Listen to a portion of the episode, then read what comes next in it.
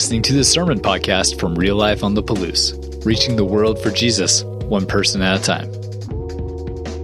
Good morning, Real Life. Happy Memorial Weekend to you all. I hope you have great plans for tomorrow to uh, do something fun and safe. I have missed you. My name is Josh Gray. I am the lead pastor here at Real Life. And uh, also, I'm super grateful for uh, JT uh, and Marty and Emmy and Darby for sharing some time here in the pulpit. You know, part of uh, what we even discussed last week about uh, the Great Commission is to go and make disciples. You know, in our church, we try and make disciples.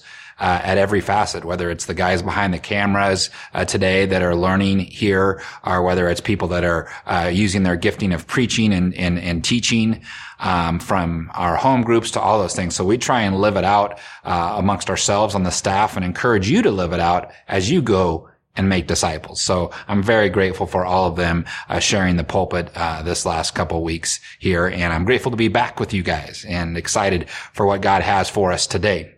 Uh, today we're going to dive into a little bit of, of the book of Acts, and this is just going to be a, a, tiny little uh, skip across the the plane of Acts. Um, there's so much great stuff in uh, the book of Acts, and so just a little history on the book of Acts. It's written by Luke. And it's his second work. He even references that. We'll read that about his other book, which was the Gospel of Luke. And uh, some interesting things as I as I uh, journeyed through this this week is is really that the book of Acts. Uh, you know, you can read it in a day or two days, and it covers like thirty plus years of ministry. And so uh, there's a lot going on in there. But as we follow uh, the church calendar, and, and, next week we're going to be privileged to have Greg uh, sharing with us about uh, Pentecost and the Holy Spirit. So I won't uh, try not to step too much on uh, on that this week.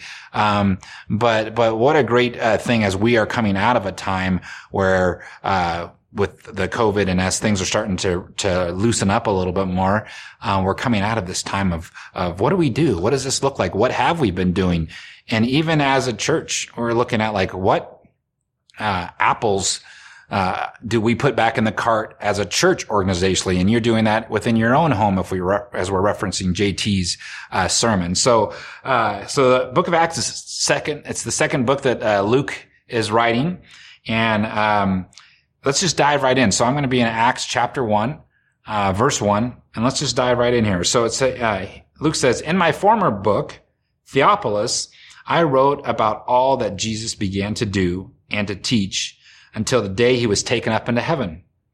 After giving instructions to the Holy Spirit to the apostles he had chosen, after his suffering, he presented himself to them and gave convincing proofs that he was alive.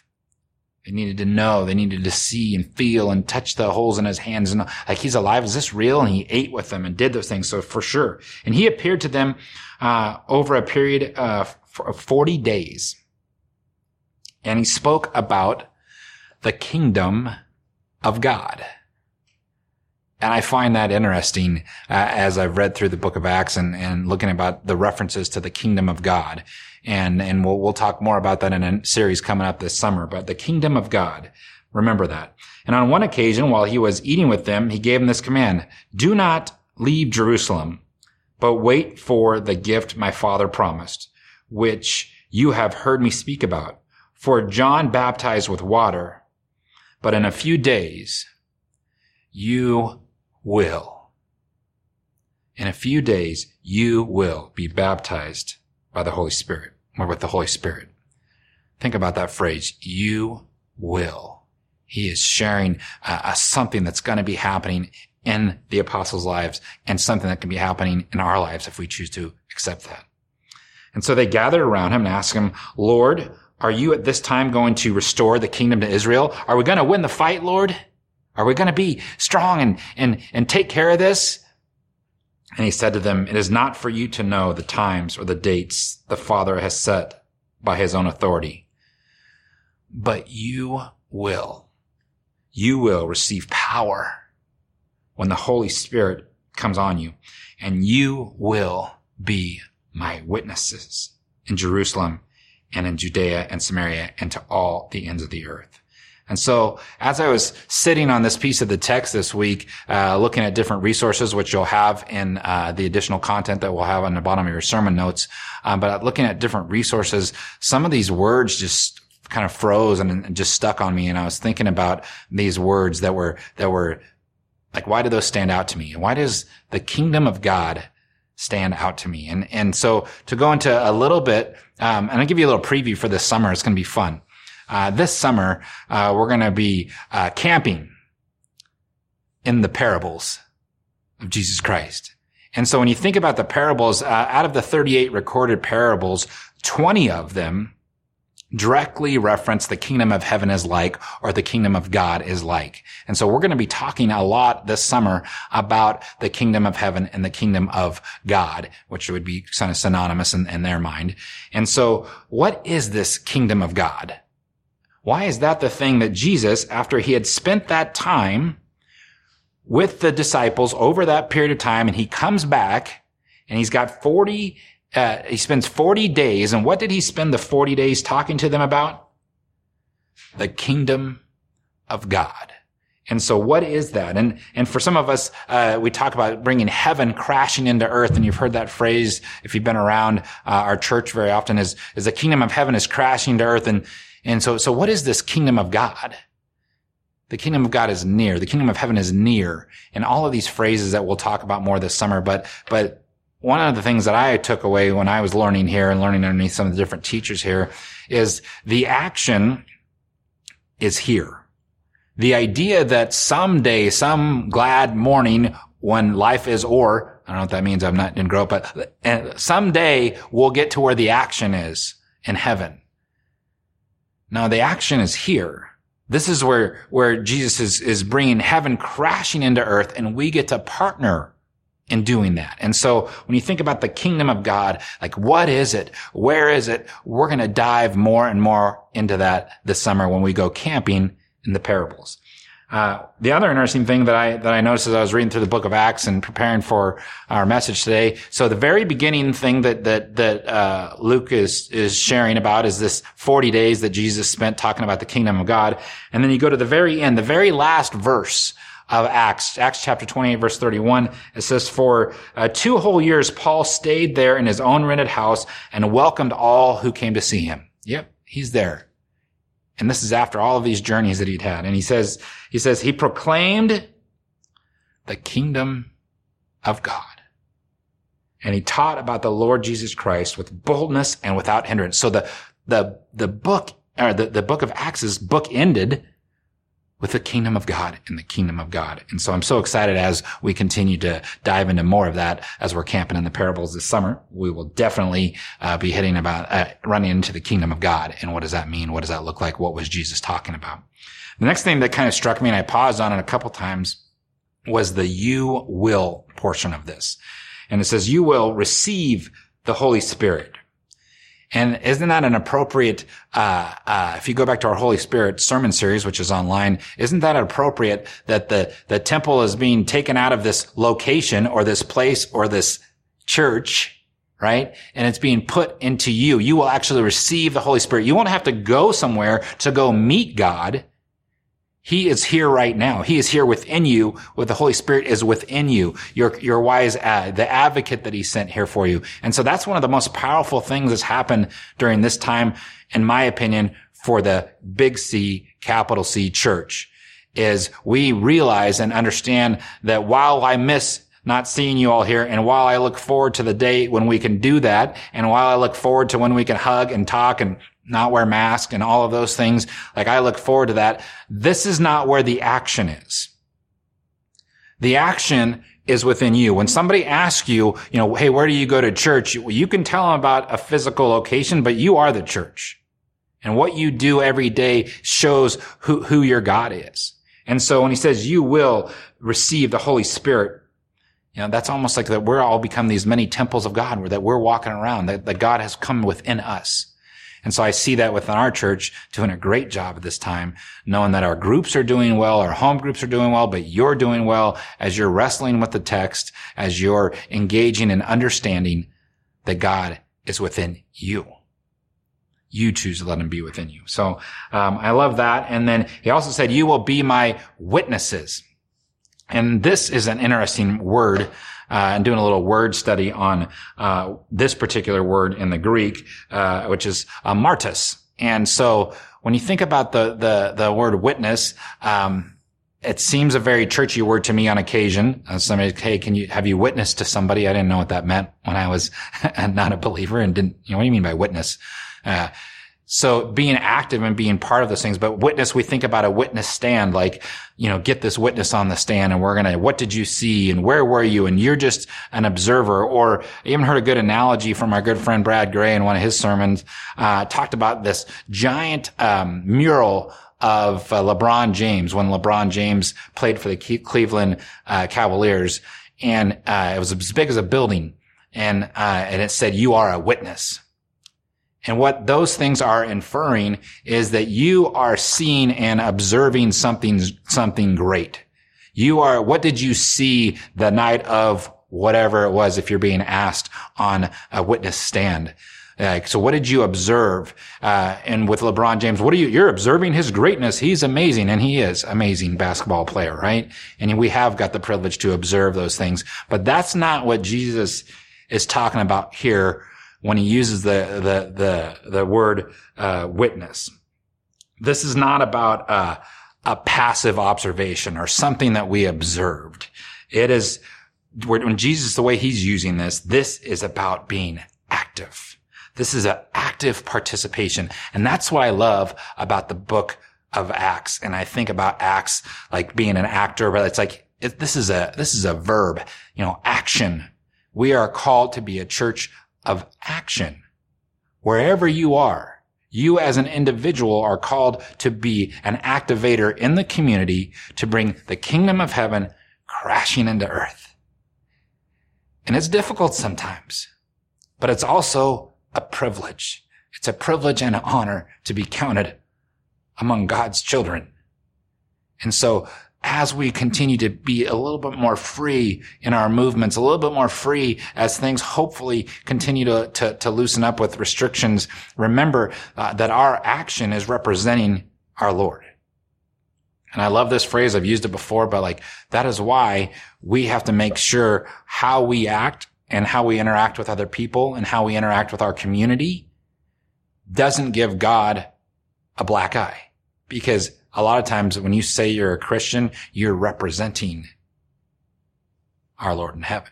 So this is an action word, witness. You know, I am uh, committed to, to, to actively, like for me, I'm, I'm committed to actively, personally modeling this out in our church. So not just talking about it from, from, from in front of a camera, not just saying that you should do it, but like you should actively see your pastor witnessing being part of the kingdom. Not because we're, you're, somebody's paid to do it, because they're compelled to do it. And I'm compelled to do it regardless of whether I get paid because I get the privilege of being a witness. And what are we witnessing to? He re- referenced Judea. He referenced Samaria and to the ends of the earth. And guess where Moscow, Idaho is?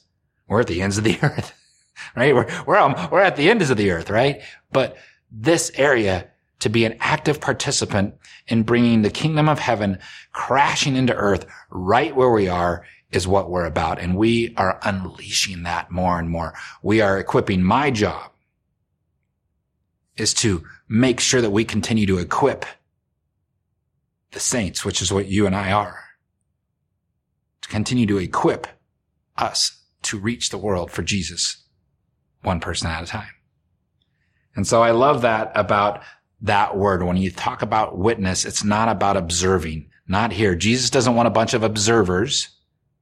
We even talk about it in our terminology and books that we've read and things we talk about that church is a team sport. It's not about being in the stands watching somebody doing some ministry.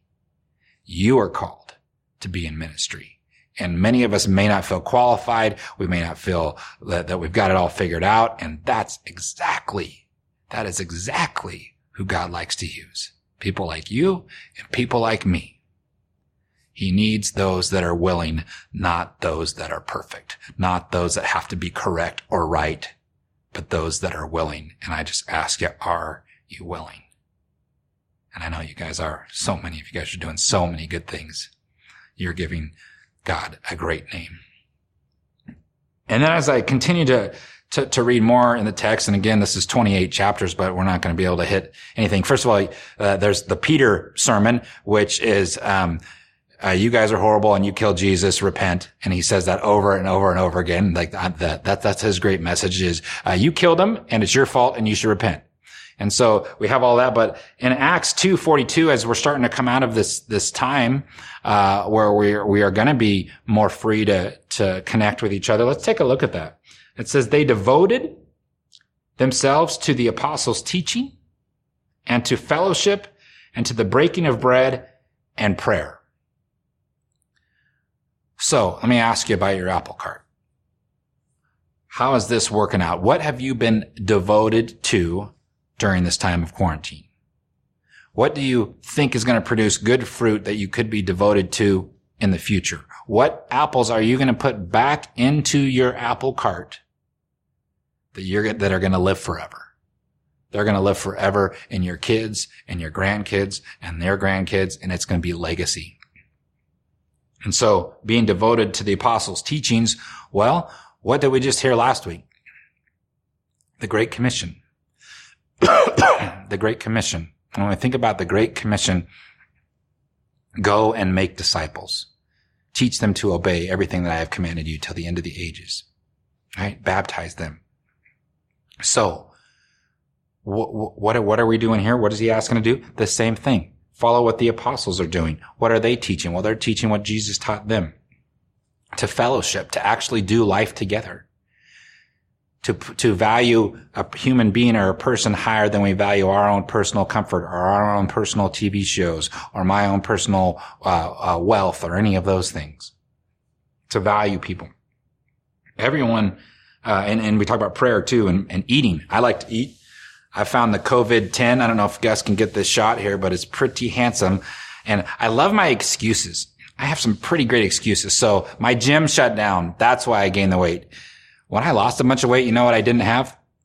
A gym. so for some reason, I have decided that I like to eat and not run. And I like to eat and not work out. And so it's just a, it's, it's funny how my mind is playing tricks. Well, as soon as this is over and I can get back to the gym, then I'll stop doing those things. That's an apple that fell out of the cart that I need to get back onto the cart. I actually should be eating some more apples, I think, instead of some other things. But, uh, your mind you know, what, what is your mind allowing to come back into your life? What justifications are you using? And the, I love this saying, the, the skin of reason is stuffed with a lie. The skin of reason. That's what an excuse is. It's the skin of reason stuffed with a lie. And that was my excuse. Well, the gym's closed. Uh, that's the lie. Stuffed with a lie. So, uh, prayer and breaking bread, everyone was filled with awe at the many wonders and signs performed by the apostles. All the believers were together and they had everything in common. They sold their property and possessions to give to anyone who had need. Their eyes were up. They saw people that had needs, right? They saw people that had needs. Every day they continued to meet together in the temple courts because of the time of year it was, right? And so, well, that's why we got to meet at the church every day. No, the church every day is where you are. It's where your two feet are. It's where your home group is. It's where you're getting together and doing life with people. And so they broke bread in their homes. Oh, good idea. I like that part again. And ate together with glad and sincere hearts. Why did they have glad and sincere hearts? Was it because they valued relationship? Was it because that they took care of the needs that were all around them? Do you know how good that feels to take care of the needs of others? God has built something into us. How many people are gift givers? You love to give gifts. You love to take care of people's needs. How many people have helped someone where they, there was no, the best kind of help is where no one can repay you. There's no way they can repay you. It's just because you did it because God told you to do it. And that is bringing the kingdom of heaven crashing into earth. Uh, praising God and enjoying the favor of all the people. And they add, the, the Lord, the Lord added to their number daily and the Lord will add to the number of people bringing in the kingdom of heaven crash into earth as we partner with them. So a couple points to ponder uh, as we exit here. Uh, number one, uh, the kingdom of God. talked about at the beginning of the book of Acts, talked about the end, at the end of the book of Acts, the kingdom of God. The action is here and now. We're not trying to survive COVID. We're not trying to just get out of this and hopefully things will get back to normal. Normal wasn't that good. We can have a new normal, a better normal. And Christians are going to thrive in this because we're going to see other people. Whenever there's a crisis and there's opportunity to take care of needs, we should be the first to arrive, not the government. We should be the first to arrive. And I'm really proud of our church for doing that. So the kingdom of God, the action is here. You will, Jesus says that you will receive the Holy Spirit. You will have a wise counselor. You get to choose. We do not have to do this life alone. Our church is not even designed or built for you to do it, do it by yourself. Uh, attending on a Sunday, this is great. This is awesome. I'm glad that you're here. Uh, but that's not what we're here for. There's some great messages. I heard a bunch of great messages online. We're here to encourage and equip people to be in community and relationship with each other. Because God said that we needed each other. It is not good for man to be alone. It's not good for it just to be you and Jesus out in the woods. That's not how he designed us. He designed us to work together, to be connected together. And so yes, you will, and you are not alone. He's called you. And last part of it is, can I get a witness? Can I get a witness? That's what Jesus is asking of you and me. Can you get a witness? And what does he want? What kind of witness does he want? He wants a witness who is an active participant, not an occasional observer. And so I cannot encourage you enough. The best thing that you can do for your kids as you either are, are in this church or seeing other churches is be active in your church. Your kids can see and watch an active faith. Not a, not a faith of an attender, but a faith of somebody who is actively involved in bringing the kingdom of heaven crashing into earth. And so he's looking for hundreds of witnesses the kind of witnesses that he needs. And that's an invitation to you and I.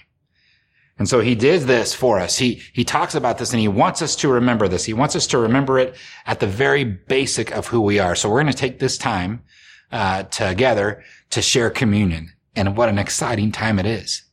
This, all these things that we've been building up to from Easter, uh, and, and following through the rest of this uh, liturgical calendar, what's happening all the way to, to Pentecost. Like here we are again, back at the table do you want to partner with him? Do you want to partner with our Lord and Savior, Jesus Christ? And when we do that, we do that. This is a remembrance. This is how we remember it. That's right. I am partnering with him. And so join me in partnering with Jesus. Join me in equipping the saints to go and do the work that he has for us to bring the kingdom of heaven crashing into earth. So Jesus, uh, on that night he was betrayed, he took the bread and when he had given thanks, he broke it. He said, this is my body, which is for you. Do this in remembrance of me. Let's remember him calling us to be witnesses. In the same way, after supper, he took the cup. This cup is the new covenant. In my blood, do this whenever you drink of it in remembrance of me. For whenever you eat this bread and drink this cup, you proclaim the Lord's death until he comes again. And he's coming again. I hope that we're caught serving and loving. Let's do this in remembrance of him. Lord, I just thank you for this time. I thank you for what you're continuing to do within the kingdom. Thanks for letting us participate in this from all over the world. There's people that are watching from all over and welcome and we're so excited, but thank you, Lord for your beautiful word. Thank you for your encouragement from words from other people. I just ask, Father God, that you would just continue to prepare our hearts to evaluate the things that, that we are putting value on and let those be what you would have our hearts to chase. And that's chasing you, Lord. And we say that in Jesus' name. Amen. Have a great Memorial Day. God bless. Thanks for checking out this message from Real Life. You can find out more about us by visiting liferotp.com and connecting with us on Facebook and Instagram. Until next time, have a great week.